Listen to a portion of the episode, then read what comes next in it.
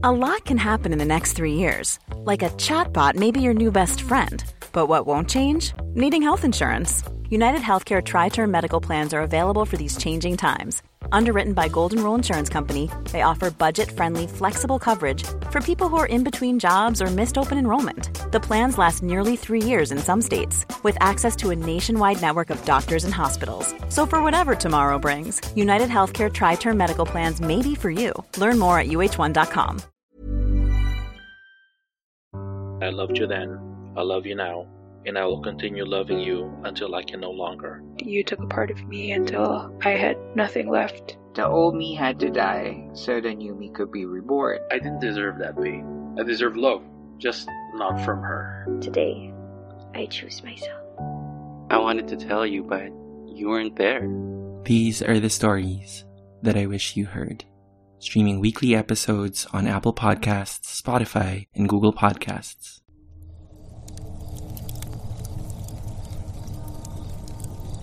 Noong ikadalawamput isa ng Pebrero, taong 1977, bandang alas 9 ng gabi, sa gitna ng napakatinting taglamig ng syudad ng Chicago, Illinois, ay dininig ng mga bombero ang isang tawag mula sa isang nasusunog na apartment unit sa isang building.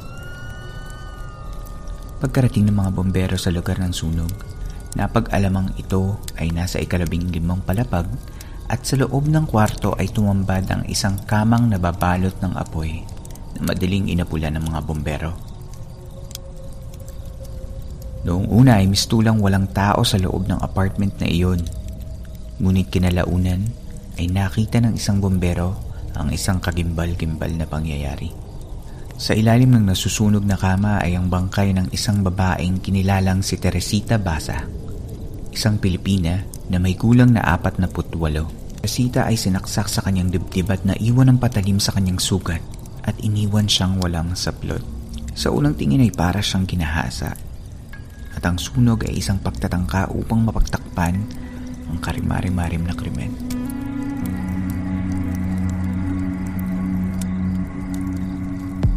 Ito ang mga kwentong bumuo ng ating nakaraan. Mga kwentong unang narinig sa mga liblib na lugar o sa mga pinakatagong bulong-bulungan. Dito ay pag-uusapan natin ang mga kwentong kababalaghan at misteryo na humalo sa kultura, kasaysayan at kamalayan nating mga Pilipino. Ang ating campsite ay isang safe space at bukas para sa lahat ng mga gustong makinig o kahit gusto mo lamang tumahimik at magpahinga. Ako ang inyong campmaster at ito ang Philippine Campfire Stories.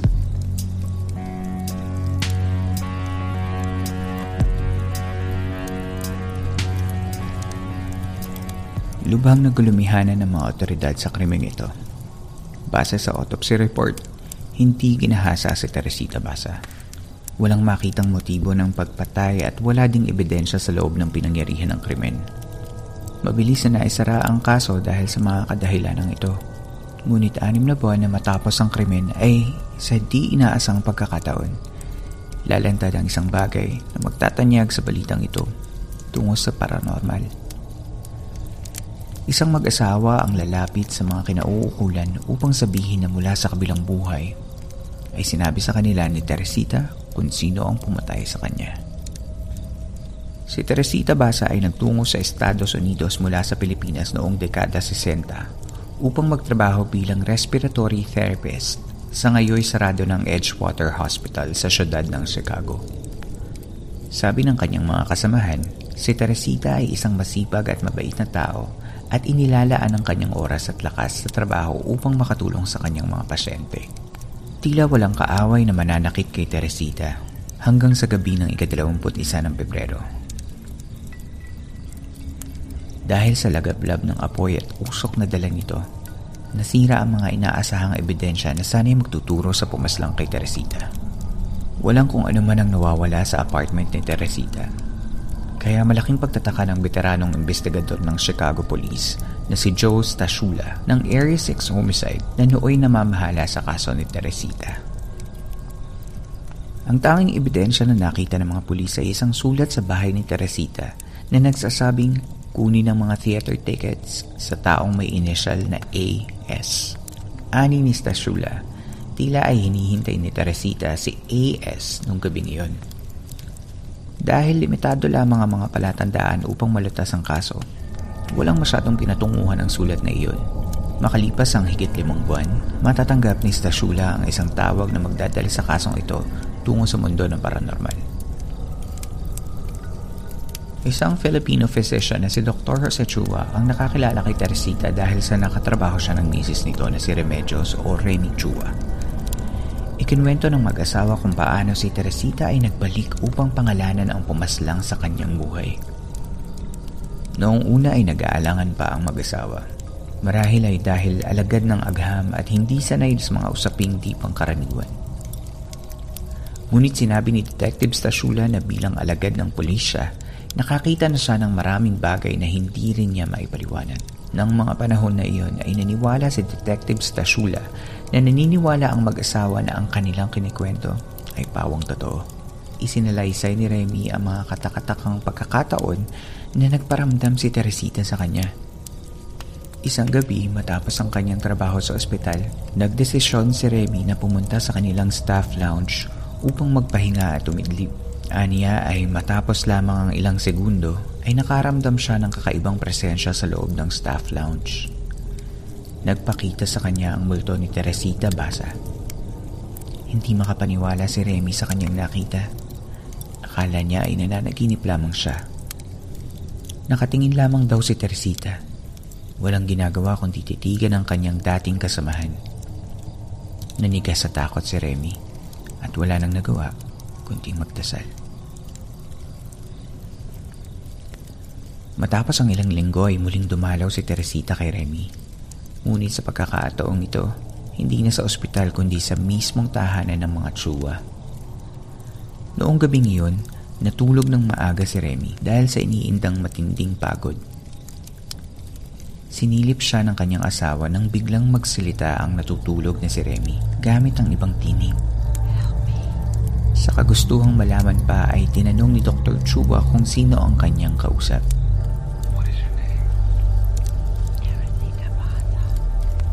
Nagtaka si Dr. Chua dahil hindi niya kakilala si Teresita Basa ng mga panahong iyon.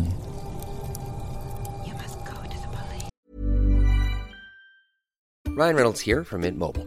With the price of just about everything going up during inflation, we thought we'd bring our prices down. So to help us, we brought in a reverse auctioneer, which is apparently a thing. Mint Mobile unlimited premium wireless. Ready to get 30, 30, bit to get 30, bit to get 20, 20, 20, bit to get 20, 20, bit to get 15, 15, 15, 15 just 15 bucks a month. So, Give it a try at mintmobile.com slash switch. $45 up front for three months plus taxes and fees. Promo rate for new customers for limited time. Unlimited more than 40 gigabytes per month. Slows. Full terms at mintmobile.com. Millions of people have lost weight with personalized plans from Noom, like Evan, who can't stand salads and still lost 50 pounds. salads generally for most people are the easy button, right? For me, that wasn't an option. I never really was a salad guy. That's just not who I am. But Noom worked for me. Get your personalized plan today at Noom.com. Real Noom user compensated to provide their story. In four weeks, the typical Noom user can expect to lose one to two pounds per week. Individual results may vary.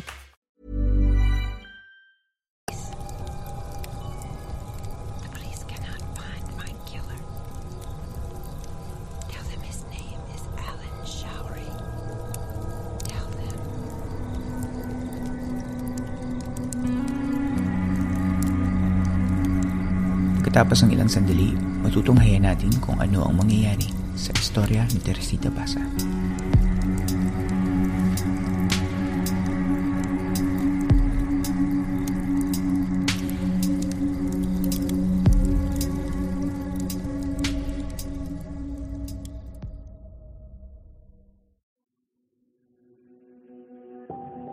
One chilly night, a hungry gay was alone in the kitchen looking for leftover diniguan.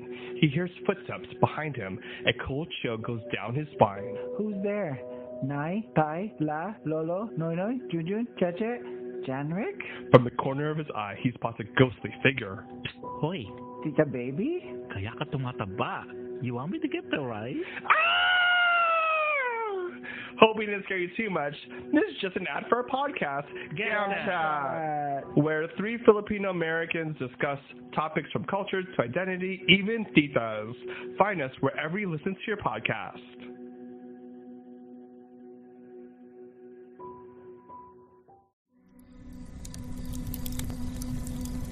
Sa pagpapatuloy ng Philippine Campfire Stories.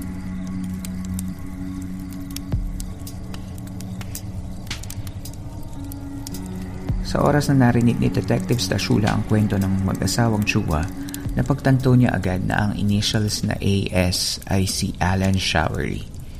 Napag-alaman nila na si Alan Showery ay dating katrabaho nila Teresita at Remy sa Edgewater Hospital. Ilang minuto rin ang lumipas bago lisanin ng tinig ni Teresita ang katawan ni Remy. Pagkatapos ay isinantabi na lamang ni Dr. Chua ang mga habilin ni Teresita sa kadahilanan hindi niya alam kung paniniwalaan niya ba ito o hindi. Ngunit makalipas lamang ang ilang gabi ay naulit na naman ang pagpaparamdam sa pagkakataong ito. Mas mapilit na ang mahiwagang tinig kumpara sa una.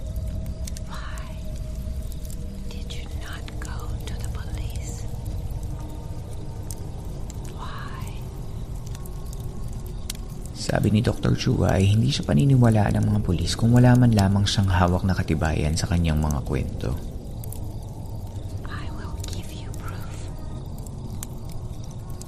Sabi ni Teresita ay may ninakaw na alahas si Alan Showery noong gabi ng krimen at binigay sa kanyang kasintahang babae na kinilala bilang si Yanka Kamlok. Ang sinasabing alahas ay minana pa ni Teresita mula sa kanyang mga magulang na binili pa sa bansang France. Ang impormasyong ito ay hindi rin nila magagamit ngunit sinabi rin ni Teresita lahat ng pangalan at numero sa telepono ng mga taong makakapagpatunay na sa kanya ang mga alahas na ninakaw ni Alan. Ang mga sinasabing testigo ay pinangalan ang sina Ron Somera, Ken Basa, Richard Pesotti at Ray Kings. Hindi maalaman ng detective kung paano iuulat ang balitang ito. Ngunit nagsimula na sila ng pag-iimbestiga kay Alan Showery. Sa investigasyon ay nalaman nila na si Alan Showery ay inaasahang dumating sa bahay ni Teresita ng gabing iyon upang kumpinihin ang TV set ni Teresita iyon ang pinakamalaking palatandaan ng kaso dahil na ilugar si Alan sa pinangyarihan at oras ng krimen. Nang ipinatawag ni Detective Stashula ay inamin ni Alan Showery na pumayag nga siya upang pumunta sa bahay ni Teresita upang kumpunihin ang kanyang sirang TV set. Ngunit nang tinanong ng mga pulis si Yanka Kamluk kung alam ba niya ang naturang pagkikita nila Alan at Teresita, ay sinabi ni Yanka na wala namang kaalaman si Alan sa pagkukumpuni ng mga kagamitang elektrikal. Tinanong din nila si Yanka kung binigyan nga ba siya ng alahas ni Alan sa mga nagdaang mga buwan. Agad naman itong kinumpirmang tama ng kasintahan ni Alan. Pumayag si Yanka na makapagkita sa mga pamilya ni Teresita para kilalanin ang mga alahas na binigay sa kanya ni Alan. Nakilala ng mga kapamilya ni Teresita ang isang pendant at isang singsing na suot ni Yanka. Dahil sa matibay na ebidensyang ito, umamin si Alan sa pagpatay kay Teresita Totoong nagpunta siya doon para sa sirang TV, ngunit bago makaligo pa uwi ay biglang naisip niyang patayin at pagnakawan si Teresita. Bumalik si Alan sa bahay ni Teresita at siya namang pinapasok. Pagtalikod ni Teresita ay sinanggaban siya ni Alan at kinaladkad hanggang sa gitna ng kwarto. Sinakal ni Alan si Teresita hanggang sa tumigil ito sa pagsigaw. Dali-daling hinubran ni Alan si Teresita upang magmukhang ginahasa ang babae. Matapos ay kinuha ni Alan ang kama ni Teresita sa kanyang kwarto at ipinatong sa bangkay ng babae. Sinilaban niya ang kama at nagmadaling iniwan ang karumal-dumal na krimen. Habang nililitis ang kaso ay umamin si Alan Showery at inako ang salang pagpatay kay Teresita Basa. Pinatawan siya ng labing apat na taon na pagkakakulong para sa pagpatay kay Teresita at apat na karagdagang taon para sa pagsunog at pagnanakaw. Ngunit pinakawalan din si Alan noong taong 1983 matapos lamang ang limang taon ng pagkakakulong. Sa unang tingin ay nakakamangha ang kwento ng kasong ito. Ngunit kung ating susuriin, kakilala na ni Remy Chua sina Alan Showery at Teresita Basa. Sabi sa mga ulat, si Remy ay nagpupunta pa sa bahay ni Teresita at napag-alaman din na ilag si Remy sa kasamahan nitong si Alan. Marahil kung hindi kakilala ni Remy sina Alan o Teresita ay mas katakataka ang alegasyon ni Remy laban kay Alan may mga employee reports na hindi nagustuhan ni Alan ang mga trabaho ni Remy. Totoo nga kayang sumanib si Teresita sa katawan ni Remy upang ituro ang salarin sa kanyang pagpaslang? Maaari kayang nalaman ni Remy ang impormasyon mula sa ibang tao at sa di malamang paraan ay nagawa ng kanyang isip ang mga sinasabing pagsanib upang maituro si Alan bilang suspect. Si Alan Showery ba ay biktima lamang din ng maling paglilitis? Ano pa man ang dahilan, hindi malalaman ng mga pulis na may nawawalang alahas na magtuturo kay Alan Showery sa lugar ng krimen kung hindi lumapit ang mag-asawang tsuwa.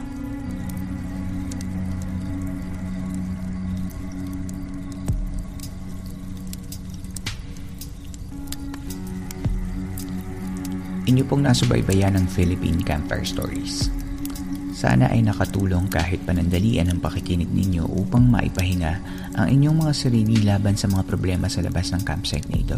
Bago tayo magtapos ay gusto kong magpasalamat sa lahat ng mga nakinig ng Philippine Campfire Stories noong mga nakaraang buwan sa aming mga nakaraang episodes. Hayaan niyo rin ako magpasalamat sa mga sumusunod dahil sa kanilang suporta sa ating podcast. Mula sa Twitter at PH Murder Stories, isa rin po siyang podcast. Salamat din kina at Seti Boy at Gamchat Podcast kay Mark Clemente at kay Neil. Um, maraming salamat sa aking mga kaibigan at kasama sa podcast industry. Marami ring salamat at Neil Galario sa Twitter sa inyong pakikinig. Sa Twitter muli at Leakrich. Salamat. Pasensya na kung mali ang pagkakabigkas. Isa pa mula sa Twitter at pandog211. Salamat din sa ating Twitter follower at OMGLOB It's Bea. Uh, sa iyong pakikinig. Salamat, Bea. Maraming salamat din kay Japet ng Quickie PH sa iyong pakikinig at pagsubmit ng mga kwento. Pinabati ko rin si at Red Anatomy at si Luis na kasama ko sa podcast. Uh, maraming salamat sa pakikinig. Gayon din kay Hale Pineda. Maraming salamat. At sa aking kaibigan na si Shed, marami rin salamat sa pagsuporta. At kung may hindi man ako nabanggit, maraming salamat na rin. Pasensya na po kayo. At sana ay patuloy nyo pa rin kaming suportahan dito sa Philippine Camper Stories. Maaari nyo rin i-follow, i-like ang social media accounts gaya ng Twitter at Campfire Story PH at sa Instagram gamit ang at Campfire Stories PH. Kung gamit ninyo ay Apple Podcast, hinihiling ko na kayo ay makapagbigay ng review na maaari ko namang ibahagi sa mga susunod na episodes. Ang mga reviews at ratings ay nakakatulong upang mas makilala ang isang podcast at ito ay maging paraan para mas marami pang makarinig sa ating mga kwento. Maliit na bagay lamang, ngunit malaking tulong ito para sa ating podcast. Maraming salamat at hanggang sa susunod nating kwentuhan.